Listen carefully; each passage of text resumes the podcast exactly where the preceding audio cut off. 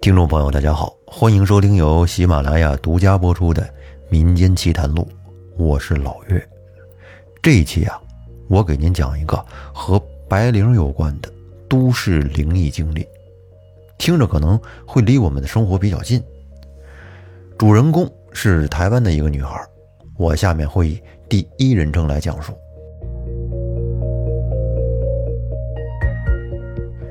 在六月初的一个周末。我和朋友去河边一起野餐。朋友小珍带着疲惫的状态跟我说：“公司有好几位同事都确诊了，没来上班。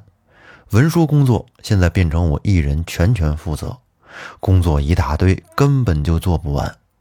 我都连续加班到深夜好几天了，现在还剩三天就要交件给主管了，时间快来不及了。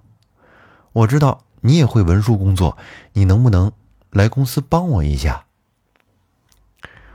我一听，既然小珍需要帮忙，我最近晚上倒是也没什么事儿，便简单的问了小珍的工作性质。之后，知道了这工作只是打打字、排排版等内容后呢，我就爽快的答应了。由于我自己白天也有工作，于是便在第二天下班，买了晚餐就到。小珍的公司去报道了。小珍的公司是典型的办公大楼，很气派。我跟门口的警卫说明了来意之后，就直接坐电梯去往小珍的办公楼层。他在十二楼。当电梯停在十二楼，门打开时，我发现整层楼没有什么灯光。只有电梯这儿有盏灯，还有逃生出口告示牌的绿灯。于是我给小珍打了个电话，她说她来接我。没一会儿，就听到有跑步声从玻璃门内的深处跑来。原来整层办公室只有小珍一个人还在加班。想到这儿啊，不禁让我感到很心疼。于是就拍胸脯保证，一定配合小珍，合力帮他完成工作。跟小珍一起吃完晚餐后，时间来到了七点半。我们简单的分工之后，就开始忙了。由于小珍的办公区在最里面的 E 区，所以只能开 E 区的灯光。光源不足，加上我白天有上班。我每隔一个多小时，就会站起来伸伸懒腰，或者跟屋里走一走。小珍在告诉了我茶水间的位置之后，我就自己前往茶水间去泡杯咖啡。就在我泡好咖啡走出来的时候，透过茶水间散出的灯光，我就发现，在走廊的转角处有个人影。走了过去，但是我没听到脚步声。此时的我因为疲倦，只想快点完成今天的进度，就没多想，回到办公桌继续排版工作。我们工作到都不知道是几点了，我听到外面传来有敲玻璃的声音，原来是楼下的警卫上来询问。并且交代，让我们离开时记得把灯都关掉。我答应了之后，就在我边扭脖子边走回办公桌时，我的眼睛瞄到了 D 区某一排倒数第二个办公桌上，趴着一个人。然后我转头去问小珍说：“小珍，你们公司还有人留下来加班呀？”小珍则哭丧着脸说：“哪有啊，整层办公室就只有我们两个人而已。”小珍挽着我的胳膊走回到 E 区时，我发现刚才趴在桌子上的那个人影不见了。我心想，可能是自己的眼睛太疲倦，看错了吧，所以呢，也就没有太放在心上。我们继续忙着文书工作，直到听到闹钟声，小珍说：“哎呀，快到晚上十二点了，我们得存档，整理好桌面，快下楼去，不然十二点时警卫会把电梯的电源关掉，到时我们就得走楼梯了。”由于现在办公桌上非常乱，我们在快速整理时，我就听到有计算机被拉动的声音。但是我们没有在意，眼看只剩五分钟就到十二点了，我们俩便急急忙忙的搭了电梯下楼去了，跟楼下的警卫打了声招呼，就各自回家了。第二天。因为我上班的公司，主管在开完大型会议之后，就让大家都下班了。但是这时比较早，才下午四点多。我想说早点去帮帮小珍，才不至于像头一天那样手忙脚乱。但是我一到小珍公司门口，因为晚班的警卫在昨天就见到过我，很快就让我。搭电梯上到十二楼。由于快到下班时间了，小珍公司的同事几乎都在忙自己的事儿，也没空搭理我。我自己呢，就小跑到 E 区去找小珍。坐在小珍隔壁的同事 A 见到我之后，好奇的问了我的来意，用很惊讶的表情跟我说：“啊，你昨晚？”敢在我们公司加班到深夜呀！我当时和小珍一头雾水，正要询问时，小珍的另一位同事 B 就说：“还有时间在那里聊天？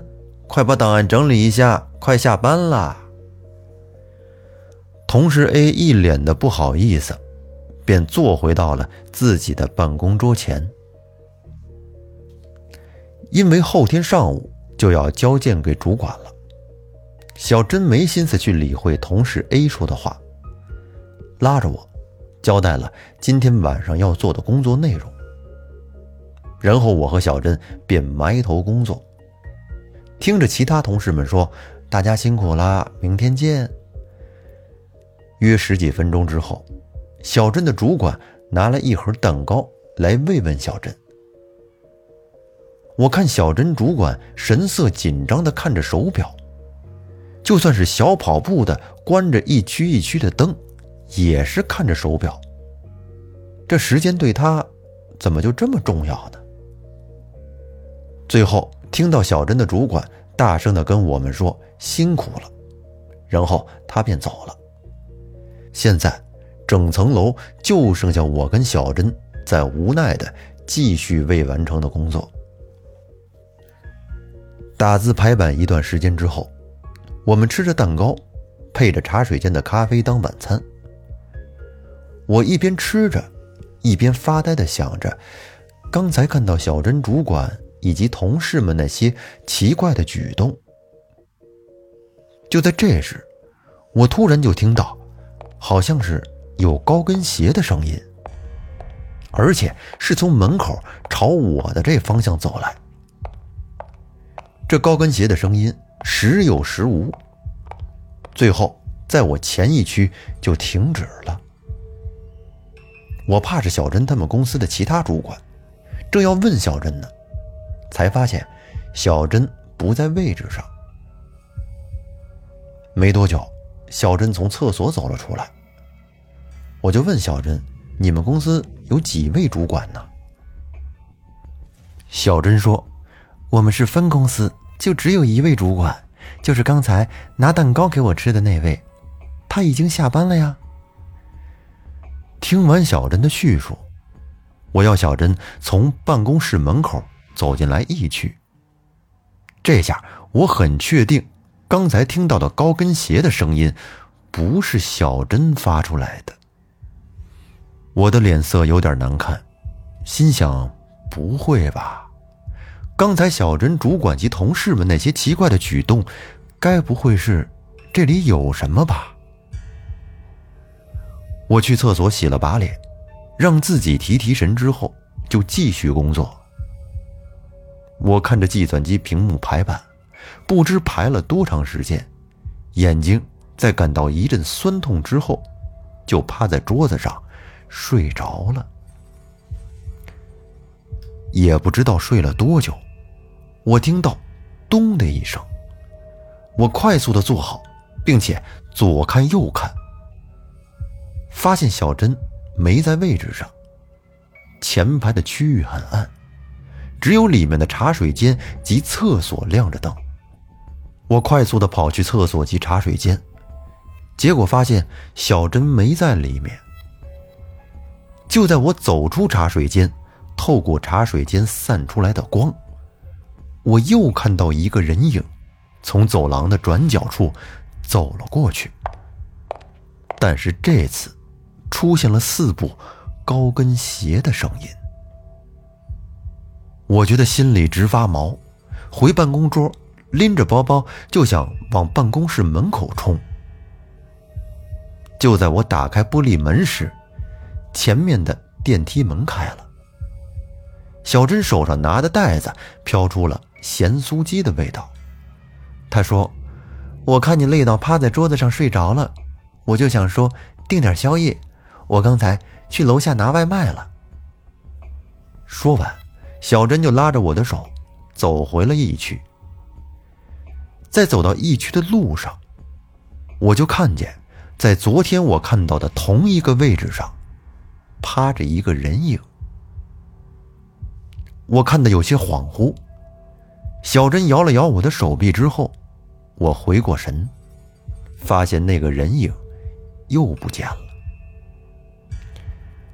说实在的，这时我真是一点儿都吃不下了，因为。我觉得他们这个办公室里，真的有点不对劲儿。看着小珍在那儿狼吞虎咽的吃着宵夜，我觉得这画面看起来也很怪。然后我便埋头打字排版，什么也不理会了，继续把今天的工作进度完成。过了一会儿，闹钟声又响了。我急急忙忙的整理好桌面，拉着小珍就往电梯跑。进了电梯之后，只有我跟小珍两个人。我感觉小珍站在我的身后，一直发出小小的哭泣声。虽然这声音让我浑身直起鸡皮疙瘩，但是我还是转过头问道：“说，小珍，你怎么哭了？”小珍则一脸疑惑的问我：“我又没哭，你听错了吧？”就在我们两个人为此争论时，电梯突然停了。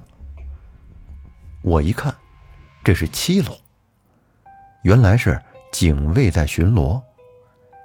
但是警卫刚踏进电梯里，身体就顿了一下，并且快速转身按关门键。一到大楼门口，我便快速的跑到机车停车处，大声的跟小珍说了一声晚安，我就回家了。那么这个办公室里面到底有什么问题呢？在第三天，我又继续去了小珍的办公室。那么第三天，我又发现了有哪些不对劲儿的地方呢？咱们留在下期再说。如果您喜欢我的节目，欢迎您在听的同时可以点个赞，同时呢，也希望您多互动、多留言。咱们下期再见，拜拜。